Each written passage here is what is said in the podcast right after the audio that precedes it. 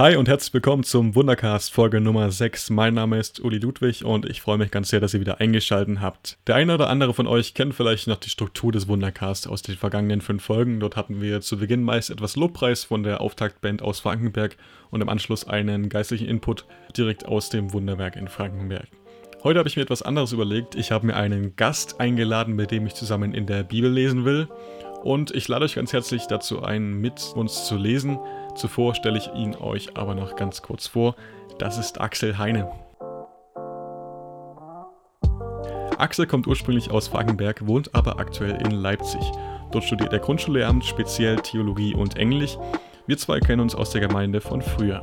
Aktuell schreibt er an seiner Staatsexamenarbeit und hat deswegen gar nicht mal so viel Zeit für andere Dinge.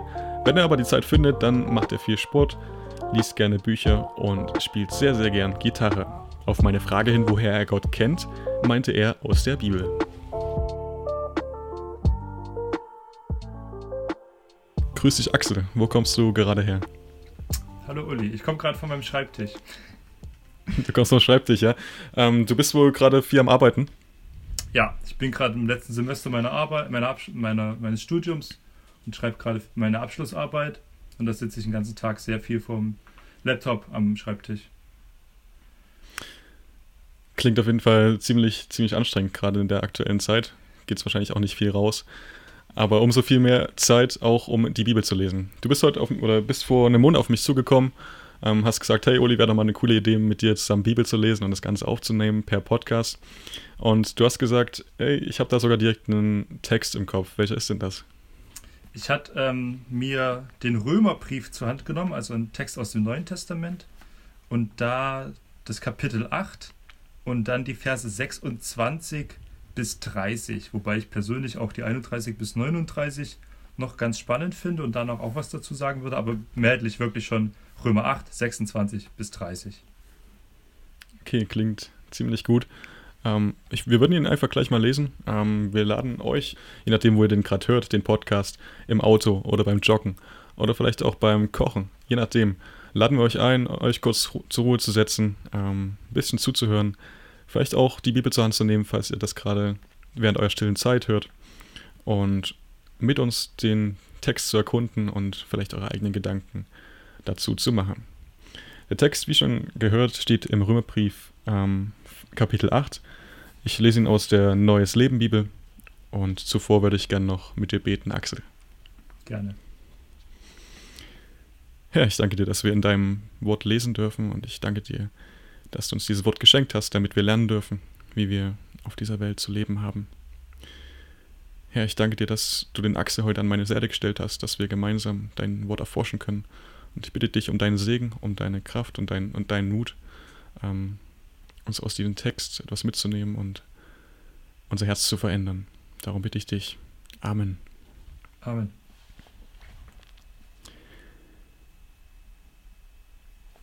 Der Heilige Geist hilft uns in unserer Schwäche, denn wir wissen ja nicht einmal, worum oder wie wir beten sollen. Doch der Heilige Geist betet für uns mit einem Seufzen, das sich nicht in Worte fassen lässt.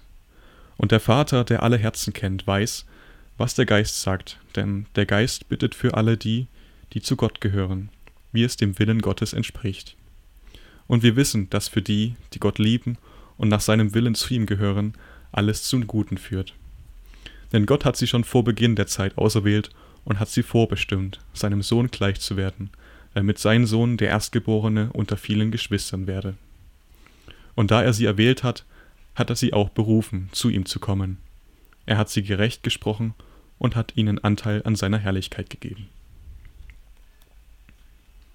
Ziemliche Tiefe, gleich von Anfang an. Ja, ähm, du hast stimmt. mir den, den, den Text schon ähm, im Voraus geschickt. Ich habe mich kurz reingelesen ähm, du wolltest ja ursprünglich sogar noch länger lesen. Ähm, was sind so deine ersten Gedanken zu dem Text? Dass der sehr, das, naja, man wird ja schon direkt reingeworfen, sag ich mal. Ist jetzt bei der Auswahl ab 26 natürlich auch mitten in so einer Sinneinheit voll drin. Äh, ich finde ihn recht dicht, sehr tiefgründig, aber auch ja komplex. Also ich habe ja mal gestern oder letzte Woche das erste Mal gelesen, dann nochmal jetzt in Vorbereitung auf den Podcast und dachten wir erstmal so, okay, nochmal was. Also ich finde ein sehr, ja, also man muss schon harte Kost. Das verstehen wir jetzt nicht gleich ganz ohne. Das auf jeden Fall. Ähm, ich, ich fange mal an mit Vers 26. Ähm, das auf jeden Fall. Ich fange einfach mal an mit 26, Vers 26. Ähm, bei mir, der Heilige Geist hilft uns in, in unserer Schwäche. Ja. Ähm, spricht mich eigentlich direkt an ähm, und macht mich auch, ja. Bringt mich auch direkt wieder auf den Boden der Tats Tatsachen zurück. Ähm, darum, wo es ja auch bei Gott geht. Ähm, wenn ich öfters mal ein Gottes Wort lese, ähm, komme ich immer wieder zum Boden und weiß eigentlich, wie klein ich vor Gott bin. Und hier steht direkt drin, ähm, der Heilige Geist. Wir brauchen den Heiligen Geist, der uns zu Gott bringt. Stimmt das? Ja, das würde ich schon sagen. Also, ich muss gestehen, immer beim Bibellesen ist natürlich schwierig, äh, ist natürlich wichtig, dass man die Bibel immer im Kontext setzt. Also, hast du schon. Ähm, genau, es ist wichtig, dass man die Bibel immer in Kontext setzt.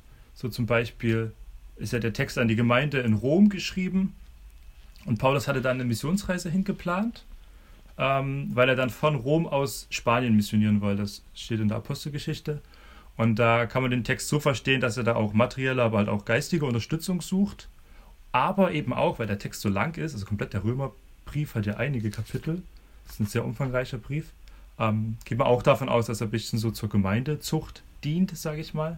Weil die Gemeinde einfach sehr vielfältig war. Du hattest Juden aus Palästina, du hattest frisch zum Christum konvertierte Juden, du hattest ähm, Gemeindeangehörige aus dem Nahen Orient, Griechen und noch sämtliche weitere Menschen aus dem Westen. Und da kommt ja jeder mit einem anderen Hintergrund, jeder mit einer anderen Glaubensgeschichte oder auch einer anderen Glaubenserfahrung. Und da ähm, ja, versucht Paulus eigentlich schon ein Stück weit die Gemeinde, ich sag mal so, einen greifbaren, einen haltbaren, einen festen Grund zu geben, wenn sie alle aus so verschiedenen Hintergründen kommen. Und besonders Kapitel äh, 1 bis 8, da geht es halt darum, wie der Mensch eigentlich erlöst werden muss oder ja, der Erlösung bedarf durch den Heiligen Geist letztlich. Also wir können zwar versuchen, das Gesetz zu befolgen, aber das Gesetz selbst macht uns ja nicht gerecht vor Gott, sondern wir können nur allein durch Jesus vor Gott gerecht werden und allein ähm, durch Jesus Tod sind wir eigentlich bei Gott gerecht. Also wir können dem nichts hinzufügen der Gerechtigkeit, die wir vor Gott haben, sondern die Gnade ist uns ja einfach so widerfahren. Das ist eine ziemlich krasse Aussage, oder? Also ähm, ich finde das auch zum Thema Weihnachten. Wir nehmen den Podcast ja auch gerade in der Weihnachtszeit auf. Ähm, heute ist der 10.12. Es ist ja auch, geht in der Weihnachtszeit, wenn man jetzt zum Beispiel unsere Gesellschaft ansieht, auch viel um Schenken. Und ähm, ich weiß nicht, wie üblich das heutzutage überhaupt noch ist, ähm, etwas zu schenken, ohne dafür eigentlich auch ähm, etwas zurückzuwollen. Und wenn ich dann hier diesen Text lese oder generell darum, wo es im Großen und Ganzen auch geht, ähm, um Gottes Geschenk, indem er Jesus ähm, für uns geschenkt hat und dessen Tod für unsere Sünde am, Tod, äh, am Kreuz gestanden hat. Ähm, Gott will ja für dieses Geschenk nichts zurück. Er hat uns einfach Jesus aus Gnade gegeben. Und ähm, das ist auch das, was meiner Meinung nach ähm, du im Großen und Ganzen nochmal kurz zusammengefasst hast. Ähm, hier in diesem Text erstmal als ein großer Punkt steht. Ja, also das ist explizit nicht wirklich in Vers 26 drin, muss ich schon gestehen, aber ich würde sagen, darauf läuft halt der komplette Römerbrief mit hinaus. Das ist so die Erkenntnis, dass wir, die wir durch unsere Sünde eigentlich Jesus selbst ans Kreuz geschlagen haben, dass wir trotzdem von dem, den wir gerichtet haben, gerecht gesprochen sind vor ihm. Das finde ich persönlich total mein Mindfuck eigentlich, aber das finde ich, un also es ist ein unglaublicher Ausdruck der Liebe Jesu. Wie er trotzdem zu uns steht, obwohl, naja, so ein bisschen die sündige Natur von uns gegen ihn ist. Und ähm, ja, das finde ich auch ein bisschen vielleicht, na, mit der Schwachheit zumindest, das schon ähm, die Schwachheit wir halt dadurch erkennen dürfen, dass wir irgendwo, sage ich mal, schon, wir sind vor Gott gerechtfertigt und wir wissen, dass wir zu ihm gehören und an seiner Herrlichkeit Anteil haben und an dem, was kommen wird, aber wir halt trotzdem in dieser Welt leben und deswegen auch, ähm, das schreibt dann Paulus so im siebten Kapitel sinngemäß, halt ähm, Dinge tun, die wir nicht wollen. Also der, der Geist ist stark, aber das Fleisch ist schwach. Ähm, und darüber wird, also da erkennt man ja eigentlich die eigene Schwachheit es ist, steht zwar in der Bibel so, dass das alles geschehen, aber man sieht ja trotzdem, dass man halt Sünder ist und dass es nicht geht und darüber kann man doch nur tot traurig werden, dass man in dieser Welt ähm, ich sag mal, mit Jesus durchs Leben geht, aber trotzdem eben der Himmel auf Erden noch nicht angebrochen ist. Und das finde ich, das ruft eigentlich schon auch ja, schon ins Gebet einfach, dass man halt in seiner Schwachheit, die man hat oder die man halt erkennen darf, wenn man ähm, ja eine Bibel liest, ich sag mal, von verschiedenen großen Dingen, wie Gott zu uns ist oder wie er sich auch uns Menschen vorstellt, ähm, dass wir da einfach vor ihm kommen dürfen in dieser Schwachheit. Also in dieser, auch in der Schwachheit, dass wir ihm nicht genügen. Also, oder halt, ja, ja, dass wir durch unsere Sünde ihm nicht genügen, aber durch seine Gnade ja schon. Und ich finde, das ist auch etwas, was uns immer wieder neu zu ihm ruft. Ja, also Jesus sagt ja auch selbst, ähm, in der Welt habt ihr Angst, aber siehe, ich habe die Welt überwunden. Und ich finde, das zeigt ja auch, wie dann der Heilige Geist unsere Schwachheit, also uns in unserer Schwachheit aufrichtet, indem wir dann den Blick von uns menschlichen Problemen oder von dem, was uns als Menschen mal gerade umtreibt, Beziehungen, die in die Brüche gehen, jetzt mit Corona, dass sämtliche Ängste, die wir so haben, vielleicht auch finanzielle Zukunft, Unwissenheit im Studium, ähm, wie man die Schule abschneidet, ähm, die Arbeitskollegen, neuer Job, neue Stadt, Umzug, so die ganz vielen großen Ungewissheiten. Darüber können wir Angst haben, oder da können wir, hat man einfach auch Angst, kommt viele Ungewissheiten, aber Jesus ist, steht darüber. Und dann können wir eigentlich unseren Blick auf Gott richten, quasi hilft uns der Heilige Geist auf in unserer Schwachheit und dann dürfen wir halt sehen, dass dürfen wir erkennen, dass Gott über den Dingen steht. Das steht auch in Jesaja, Gottes Gedanken sind höher als unsere Gedanken und seine Wege sind höher als unsere Wege. Und ich finde immer, wenn man dann so den Blick auf Gott richtet, dann werden so die eigenen Probleme irgendwie so ein Stück weit relativiert und man, ich sag mal so, man dreht sich nicht mehr so um sich selbst oder man hat nicht mehr so die hm, Liste selbst, die man, oder nicht mehr so eine krasse Gebetsliste, so das und das und das. Ich sag mal so, ähm, ja, bei dem Freund läuft das schief, dort geschieht das, was uns abbe abbeten möchte, sondern man kommt dann einfach vor Gott, so wie man ist und ja. Ich sag mal, ähm, das ist ja auch eigentlich das, das Wichtigste, ne? Ähm, sich wenn es auch ganz, ganz schwer ist, gerade in der aktuellen Zeit, ähm, wenn es einem schlecht geht, ähm, wenn man viele Dinge im Kopf hat. Und wenn man sich einfach mal eine Minute ähm, auf die Bettkante setzt, ähm, die Augen zumacht und einmal, zweimal oder fünfmal tief durchatmet und einfach vor Gott kommt, wie man gerade ist ähm, und einfach akzeptiert, dass man in der und der Situation ist, ähm, aber vor allem auch ehrlich vor Gott kommt, dann spürt man, wie du schon gesagt hast, oder habe ich auch die Erfahrung gemacht, dass man spürt, wie klein auf einmal die Probleme werden und in Gottes Gegenwart ähm, auf jeden Fall man ganz anders aufgehoben ist, meiner Meinung nach. Ähm, wo also hier in dem Text, ähm, ich habe angefangen vor uns mit Vers 26, ähm, der Heilige Geist hilft uns in unserer Schwäche, wo natürlich klar wird, okay, wir haben die und die Schwäche, aber sie wird auf einmal ganz, ganz, ganz klein. Ähm, Gott kennt unsere Herzen, das steht hier in ist mir noch in Vers 27 aufgefallen, das ist ein ganz wichtiger Punkt. Und der Vater, der alle Herzen kennt, steht hier direkt. Ähm, Gott weiß also, hey, wie wir sind. Und Gott weiß ganz genau, dass wir gerade in der, in der Situation sind und dass wir schwach sind. Und trotzdem ähm, gibt uns die Zusage, Zusage, durch den Heiligen Geist werden wir zu ihm kommen und diese Probleme und diese Schwächen ganz klein werden lassen.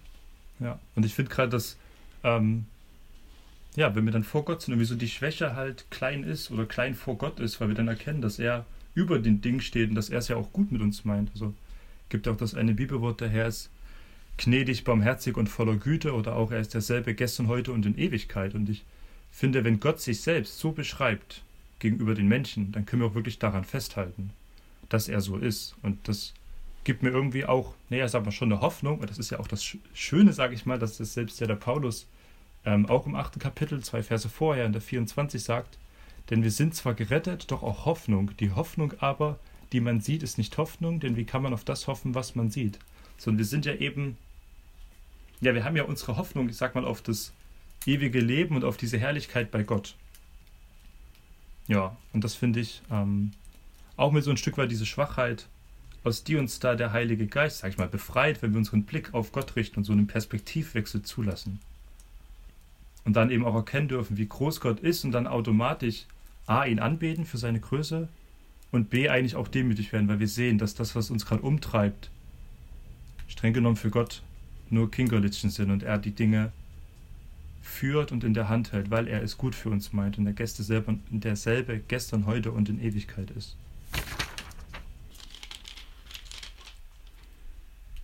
Genau, und das denke ich dann eben auch beim am Vers 27, dass Gott es ja ist, der die Herzen erforscht, also der uns ja wirklich so kennt, was du für uns schon meintest. Er kennt uns und er weiß auch, was uns umtreibt. Und da denke ich dann schon, dass er es eben halt auch ist, ähm,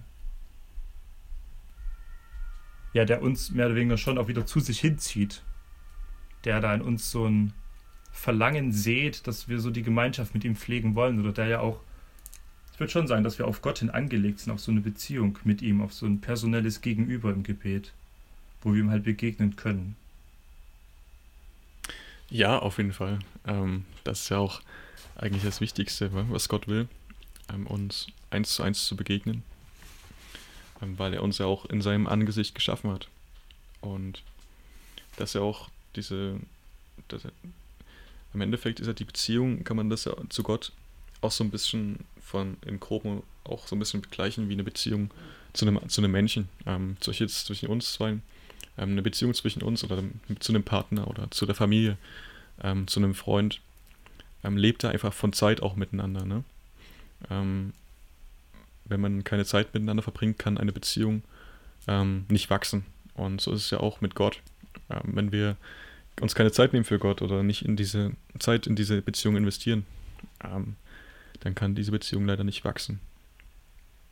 Ja, das stimmt. Also das finde ich halt auch wichtig. Also mit der Gnade Gottes, da hatte ich letztens in einem Buch das eigentlich ganz, fand ich ganz treffend beschrieben. Also genau, lass mal sagen, die Gnade Gottes, die ist uns widerfahren, aber ich finde es dann halt auch, naja, ich, was heißt, also ich finde, dass natürlich das Glaubensleben ist dann auch so ein Prozess, so ein Wachsen, so ein sich von Gott auf ihn hin verändern lassen. Aber Grundlage natürlich ist ja die grundsätzliche Gnade Jesu, die uns vorausgeht. Das ist ja, jetzt komme ich zu dem, was ich sagen wollte, da hatte ich letztens im Buch ein schönes Bild ähm, gelesen für die Gnade Jesu. Und zwar, dass, ähm, also stell dir vor, du hast in der Schule eine, Haus, äh, eine Klassenarbeit in Mathe und Mathe ist nicht so dein Ding und Lehrer teilt die Aufgaben aus und setzt sich ran und versucht die 17 Aufgaben zu lösen mit Umstellen und ähm, ja, Brüche auflösen, Dezimalstellen berechnen. Und wie es nun mal so ist in der Mathematik, du kommst nicht zurecht. Das fällt dir schwer, du hast Probleme, du schreibst irgendwie los und denkst so, nee, das ist falsch, streichst wieder durch, bist irgendwie frustriert. Und dann sagt der Lehrer noch fünf Minuten und denkst du so, noch fünf Minuten, ich habe noch zehn Aufgaben zu lösen. Ich habe noch nichts gemacht eigentlich. Und dann wird die Zeit immer weniger, immer weniger und dann geht der Lehrer schon so durch die Reihen langsam und sagt so, ja, ich sammle es jetzt ein. Und du denkst nur so, nein, wieso, was, was, wieso, warum? Das kann doch nicht sein. Das wird doch nichts. Und kurz vor knapp zieht er dein Banknachbar, dein Heft, deine Aufgaben weg, dein Aufgabenblatt, legt seins hin, mit den vollen richtigen Lösungen. Dein Name steht oben drauf und der Lehrer kommt vorbei und sammelt deine Arbeit ein.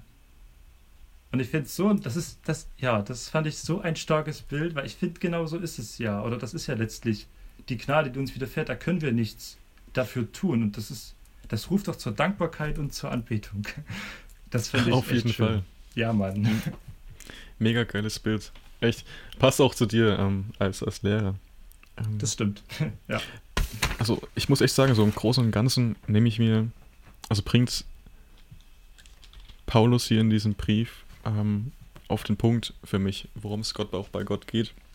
Ähm, und das nehme ich mir auch aus dem Text heute so ein bisschen mit. Also bedeutet, dass wir schwach sind und dass wir eigentlich von Grund auf, so wie es ja auch in, im Römerbrief ähm, Kapitel 8, Vers, Vers 8 auch steht, ähm, ein paar Zeilen vorher.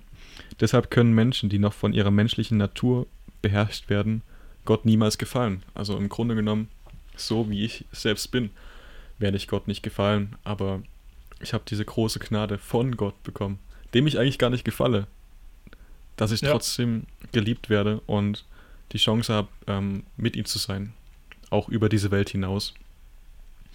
Ähm, mir fällt jetzt noch die Frage ein, oder ist mir gerade gekommen, wenn du jetzt ähm, als Religionslehrer oder generell als Theologie-Student ähm, später vielleicht auch deinen Grundschulkindern ähm, ein bisschen was erzählen willst über die Bibel und vielleicht auch über diesen Text, wie würdest du den im Groben und Ganzen verpacken?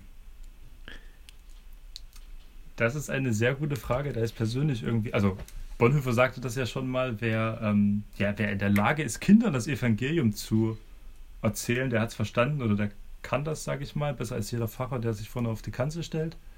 Ähm, und ich finde das schon, also ja, super herausfordernd eigentlich, das Evangelium den Leuten weiterzugeben, so einfach das ist, oder den Kindern, weil ich finde, das ist ach, so umfassend. naja, ich würde den Kindern schon sagen, dass halt Jesus sie liebt und einfach wirklich auf den Punkt bringt, dass er immer da ist und sich um sie sorgt und sie auch mit ihm wirklich durch Gebet in Kontakt treten können. Das finde ich so wichtig, ähm, da auch ja, Menschen und auch Kinder zu ermutigen, dass sie wissen, dass einer da ist, der sich um sie kümmert und sich um sie sorgt.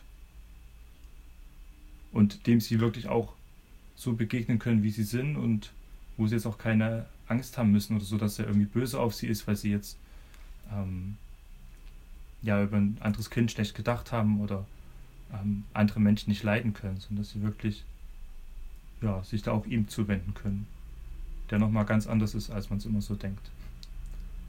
Vielen Dank, Axel, für diese Worte und vielen Dank, dass du den Text mitgebracht hast. Letzte ja. Frage noch von meiner Seite.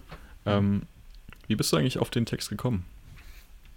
Ähm, ich hatte ein besagtes Buch vor uns, das ist ähm, von Malte Detje im Zweifel für Gott. Da ging es darum, da geht es darum, wie wir an Gott dranbleiben, wenn der Glaube nicht mehr trägt. Und das ähm, hat mich sehr angesprochen und da hat er auch sehr viel nochmal über Römer 7 und Römer 8 geschrieben. Und ähm, ich finde das irgendwie ganz schön, wie in Römer 7 so die Gebrochenheit von Paulus groß wird oder wie da einfach, warte, ich finde es richtig schön, wie in Kapitel 7 so die Gebrochenheit von Paulus so im Mittelpunkt steht, wie er Dinge tun möchte, die er aber nicht kann. Und er selbst schreibt sich, elender Mensch, wer wird mich erlösen von diesem todverfallenen Leibe? Und er aber ja dann erkennt, dass wir trotz unserer Sünde gefangen sind, aber die Gnade größer ist und wir da befreit sind, was er dann auch ähm, in Vers 31 bis 39 nochmal so ganz klar steht. Ist Gott für uns, wer kann wider uns sein? Oder was kann wider uns sein? Denn, der, denn Gott selbst ist ja für uns dahin gegangen. Und ich finde, das ist eine sehr ja, dichte und auch Hoffnung und gnadenbringende Botschaft, eigentlich auch gerade in dieser Zeit, dass wir wissen dürfen, dass Gott uns liebt und dass er die Dinge zum Guten führt mit der Hoffnung auf die Ewigkeit, die wir haben. Das muss nicht immer in dieser Welt sein, das muss nicht immer alles uns gefallen, aber wir dürfen wissen, dass Gott es gut meint mit uns, dass wir ihm erkennen dürfen und bei ihm auch ja Ruhe finden und dankbar werden dafür. Würdest du noch mit uns beten? Gerne. Jesus Christus, ich danke dir für dein Wort.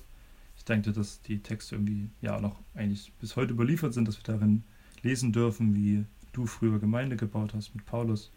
Ich danke dir für den ganzen Input, den du ihm gegeben hast, den wir uns heute aufschlüsseln lassen können. Ich danke dir für alle Menschen, die sich mit Texten auseinandergesetzt haben und da irgendwie auch ja, gute Ideen, gute Gedanken rausgelesen wovon wir doch heutzutage als Christen profitieren. Ich danke dir, dass sich dein Wort uns aufschließt, wenn wir darin lesen, dass wir dich erkennen dürfen, dass wir wissen dürfen, dass du Gott bist. Danke, Herr, dass du lebst und regierst, dass du uns verändern möchtest, dass nur ja, dass eigentlich nur das Gebet uns von dir trennt und dass jede Situation, jeder Moment die Möglichkeit bietet, mit dir in Kontakt zu treten, da du uns so liebst, wie wir sind und du für uns und nicht gegen uns bist, in jedem Moment. Ich danke dir, Jesus, dass deine Liebe ähm, ja, so umfassend ist, dass man sie eigentlich nicht begreifen kann, die noch über die Liebe einer Mutter zu ihres Kindes ähm, da noch viel mehr hinausgeht, aber dass du uns doch äh, ja einfach führst und auch zum Guten hin verändern möchtest, aber dass du mit uns bist. Möchte ich bitten für alle, die zuhören, dass sie auch sich ermutigt, äh, ermutigt fühlen, zu beten, zu dir zu kommen, in der Bibel zu lesen, dein Wort in ihr Leben sprechen zu lassen. Führe du sie zu dir und verändere sie nach deinem Willen. Amen. Amen. Das war der Wundercast, Folge Nummer 6 am 10.12.2020. Vielen Dank, Axel, dass du dabei gewesen bist. Vielen Dank Vielen für Dank. deine Worte. Dankeschön, hat mich für, sehr gefreut. Okay, dann wünsche ich dir jetzt noch einen schönen Abend, ähm, allen, die zuhören. Schreibt uns gerne mal eine Nachricht, ähm, wenn euch, was euch so mitgenommen hat an dem Text. was euch aufgefallen ist. Vielleicht habt ihr auch noch ein paar Hinweise, ähm, was diesen Podcast im Allgemeinen angeht. Oder vielleicht habt ihr auch eine Nachricht an unseren Gast, an Axel. Und ansonsten wünsche ich euch ähm, noch einen schönen Tag. Bleibt stabil und kommt gut durch die Woche. Eine schöne Adventszeit euch. Haut rein. Tschüss.